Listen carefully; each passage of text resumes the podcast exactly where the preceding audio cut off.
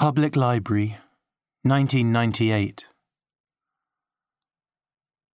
In the library where there is not one gay poem, not even Cavafy eyeing his grappa sozzled lads, I open again the golden treasury of verse and write, cock in the margin.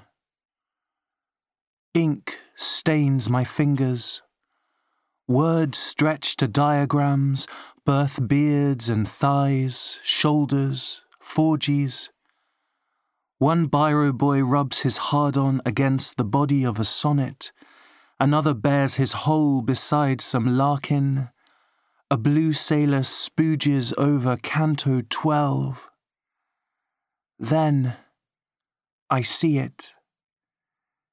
Nestled like a mushroom in moss, tongue true and vaunt, a queer subtext, and my pen becomes an indigo highlighter, inking up what the editor could not, would not.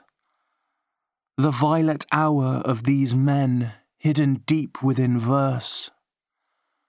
I underline those that nature, not the printer, had pricked out, rimming each delicate stanza in cerulean, illuminating the readers to come.